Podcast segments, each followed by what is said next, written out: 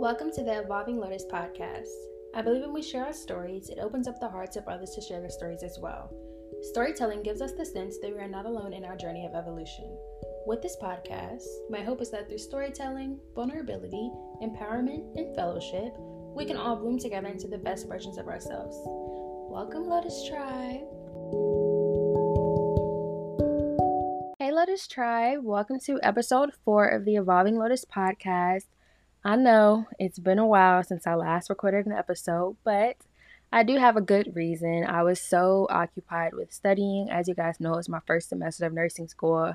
But I do have a report for y'all. I was able to accomplish all of the goals that I had set out for myself. And I'm extremely proud of myself because it was super hard, but I'm here and I'm still standing.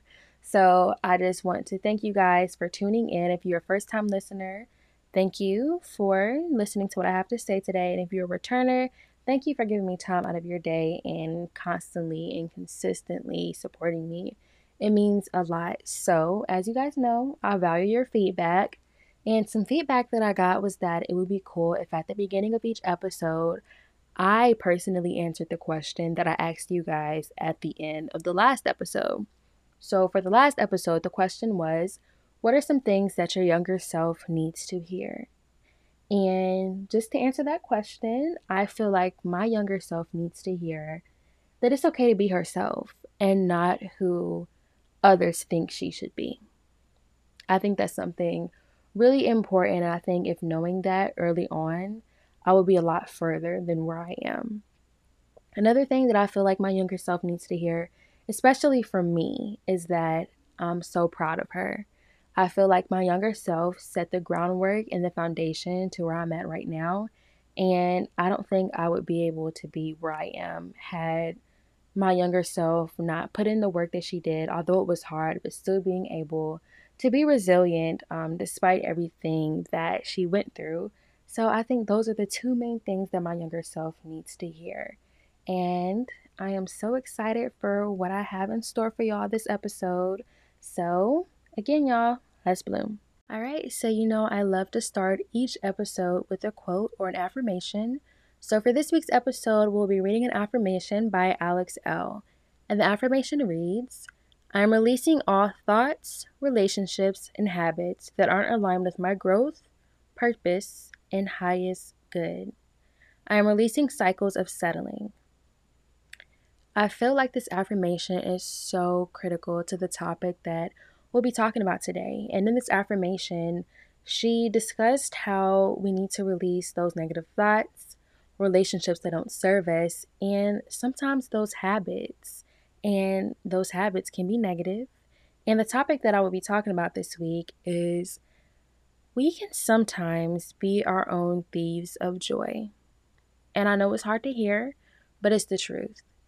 And there are so many things that contribute to how sometimes we can steal our own joy. So, on this episode, I'll be unpacking all of those things through sharing some personal experiences and stories and giving you guys tips on how to avoid stealing your joy. So, getting into the first way of how sometimes we can be thieves of our own joy. I know that is so cliche, the saying, comparison is the thief of joy, but it truly is. I feel like when we compare ourselves to others, it leads us to focus on all the negative things that you don't have. And ultimately, it creates a negative mindset, which may evolve into other things. Speaking from my own personal experiences, something that I realized was that it's so common in nursing school for people to discuss the grades that they got on certain topics and assignments. And in doing so, if somebody's saying, Yeah, girl, I got a 99, I got a 98, if you didn't score so hot on that assignment in your head, you're like, okay, well, what did I do? How could I have improved? Well, what did they do that I didn't do? And it just leads to a domino effect of negative thinking. So when I started to recognize that this was something that I was doing a lot with comparing myself to my peers in nursing school and just in general, I had to learn how to set those boundaries and to know when certain things or certain conversations may be triggers. So, knowing that, okay, if I know this person typically scores well on a test, maybe this isn't the person that I should be discussing my grades with. Because if it's only going to make me feel worse about myself, if I'm going to compare myself to them, why would you want to continuously put yourself in that situation and that mindset? Another way that we can steal our own joy is by persistent negative thoughts. So, as someone who is an overthinker, um, it's very common for me to come up with scenarios in my own head. I know that is a lot of us, but sometimes those scenarios that we may create in our own head boils over into our relationships and our friendships. So you may notice something, you may peep something, and it may not even be what you think it is. But because of the negative thoughts that we already had and the negative feelings and emotions, it just makes whatever we may have peeped way worse than it really is. And I think the biggest lesson that I learned as far as how my negative thoughts can be my own thief of joy was that sometimes it's you. And when I say it's you, I mean that sometimes it's your mindset when thinking about certain things. And I feel like once you've overthought the situation, in some cases after the fact, you realize that it wasn't that serious or it was totally opposite of what you initially thought it was. But in the meantime, before you discovered that it wasn't that serious or it wasn't what you thought it was, your body had already went through this whole trauma response and these defense mechanisms that it didn't necessarily have to go through if we just would have trained our minds to kind of be mindful of those negative thoughts that we can create. Another way that I feel like we can stir our joy is by not staying true to ourselves. And that could be attributed to not going at our own pace with certain things. And when I say that, I mean if you're in college or even if you're not in college, it may be the people that you went to high school with, the people that you grew up with. They could be having these, you know, job ex- opportunities and these new experiences. And you could feel like, dang, like, what am I doing? Why don't I have that?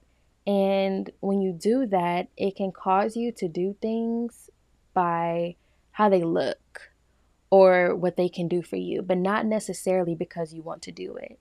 And that could lead you to doing things that you're not necessarily passionate about. And I think that that's something that I've seen so much um, being in college. That some people, they come to school and they're like, yeah, I want to be a doctor, but it's not because they want to, it's because their parents want them to and they also feel like well my peers are they're going to study pre-med so maybe that's what i should be doing too and that's not necessarily it and then once they realize that they weren't being true to themselves and things that they were passionate about they grew and found things that they actually loved and i feel like when we are so caught up with trying to keep up with our peers and to keep up with others in our age group and our demographics, you you won't ever truly be happy. And something that I feel like complicates this topic even more is social media. Because you could be seeing someone the same age as you, traveling, going on trips, making six figures, and you're like, dang, what am I doing wrong? I knew that for me, my friends, phenomenal they were getting research opportunities and positions. And I'm like, dang, well, should I have a research position? There's something that I'm missing. But then I had to really tap in with myself and identify I don't necessarily like research. And I'm glad that I was able to understand that and recognize my passions and my values to make sure that I'm not doing things by how they look and actually doing things that I care about and that I'm passionate about. So I think that is the key thing. And when I was watching a sermon on, I think last Sunday, and it was an Elevation Church sermon, but he was saying that you never know the tests that someone had to go through to get to their testimony. So, although you may see someone talking about these job opportunities and these experiences that they have, you don't know what it took to get there. So, by comparing yourself to where they are and where you are, that may not necessarily be your journey. And that's okay. So, recognizing that and just being true to who you are and the things that you love. I think when we don't do that, we can take the fun and the joy out of things that we once loved. And that can ultimately steal our joy. So I challenge you all to work on that and tap into things that you really care about and you're really passionate about, even if it's things that may not make you money, even if it's things that may not be seen as cool to other people. Do things that make you happy. Ultimately, stay true to yourself. So, getting into the last few ways of how we can steal our own joy, I think the biggest thing to know is give yourself grace. And something that I do that helps me practice gratitude and to also help me practice giving myself some grace is journaling. So I journal the things that I'm grateful for, but I also journal the good days that I have and the bad days that I have. And in doing so, I'm able to go back and reread some of those journal entries and just to see how far I've come and just to know that, wow, like months ago, this is something that you talked about something that you prayed for and you have it. So I feel like in doing so, you're able to recognize that everything that I've ever wanted, everything that I have, has come full circle. So feeling like I don't have enough or feeling like I'm not doing enough, that's only in my head because I've come so far and I still have so much further to go. I think that is so important to know and to recognize when it comes to giving yourself grace. Something that I've also learned um, that can contribute to someone stealing your own joy because I feel like when friendships kind of fall through or just when the people around you just kind of drift away, I think the easiest thing to do is to think of ways that you weren't the best friend or things that you did wrong or things that you could have done better, but sometimes it's not even you.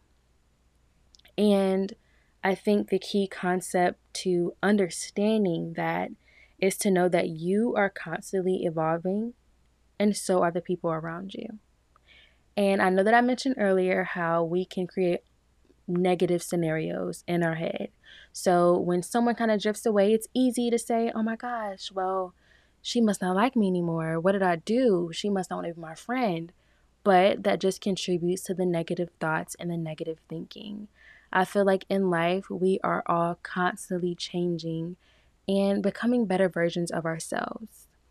And I think when you understand that you are constantly changing and evolving, that you'll give more grace to the people around you. I know that in life, sometimes we are so caught up in our own life journeys and our own struggles that we don't even realize that the people around us are also changing and evolving.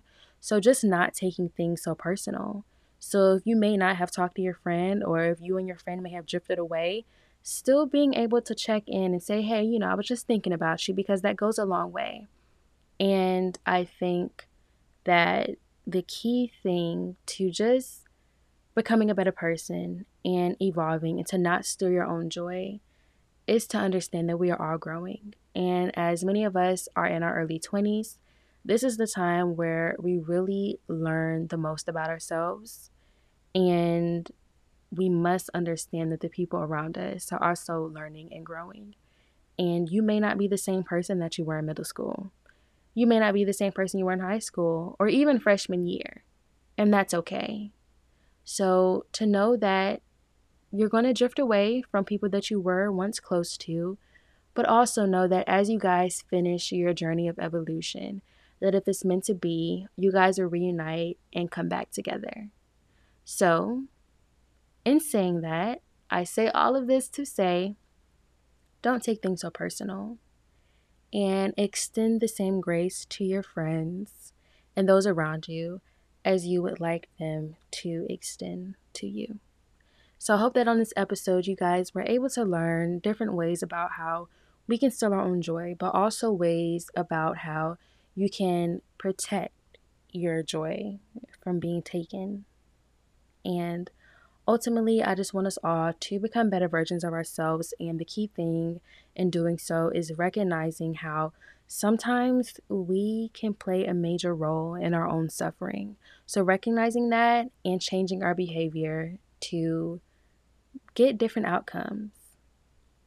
Hey Lotus Tribe, so we are officially at the end of episode four of the Evolving Lotus podcast. Now, we talked about a lot of things on this episode, but most importantly, we talked about how comparing ourselves to others can steal our joy. So, the question that I have for you guys for this week's episode is How do you avoid falling into the comparison trap? Now, these could be some things that you plan on working on and utilizing, or these could be some things that you are currently doing at this very moment. So please feel free to drop your responses in the comments section under the post that I will create or in the Instagram story response boxes. Please be sure to follow us on Instagram at Evolving Lotus Podcast. And again, guys, thank you so much for listening. And if you have any topics that you want me to talk about, please feel free to DM me, and I am so open to suggestions. Bye, Lotus Tribe.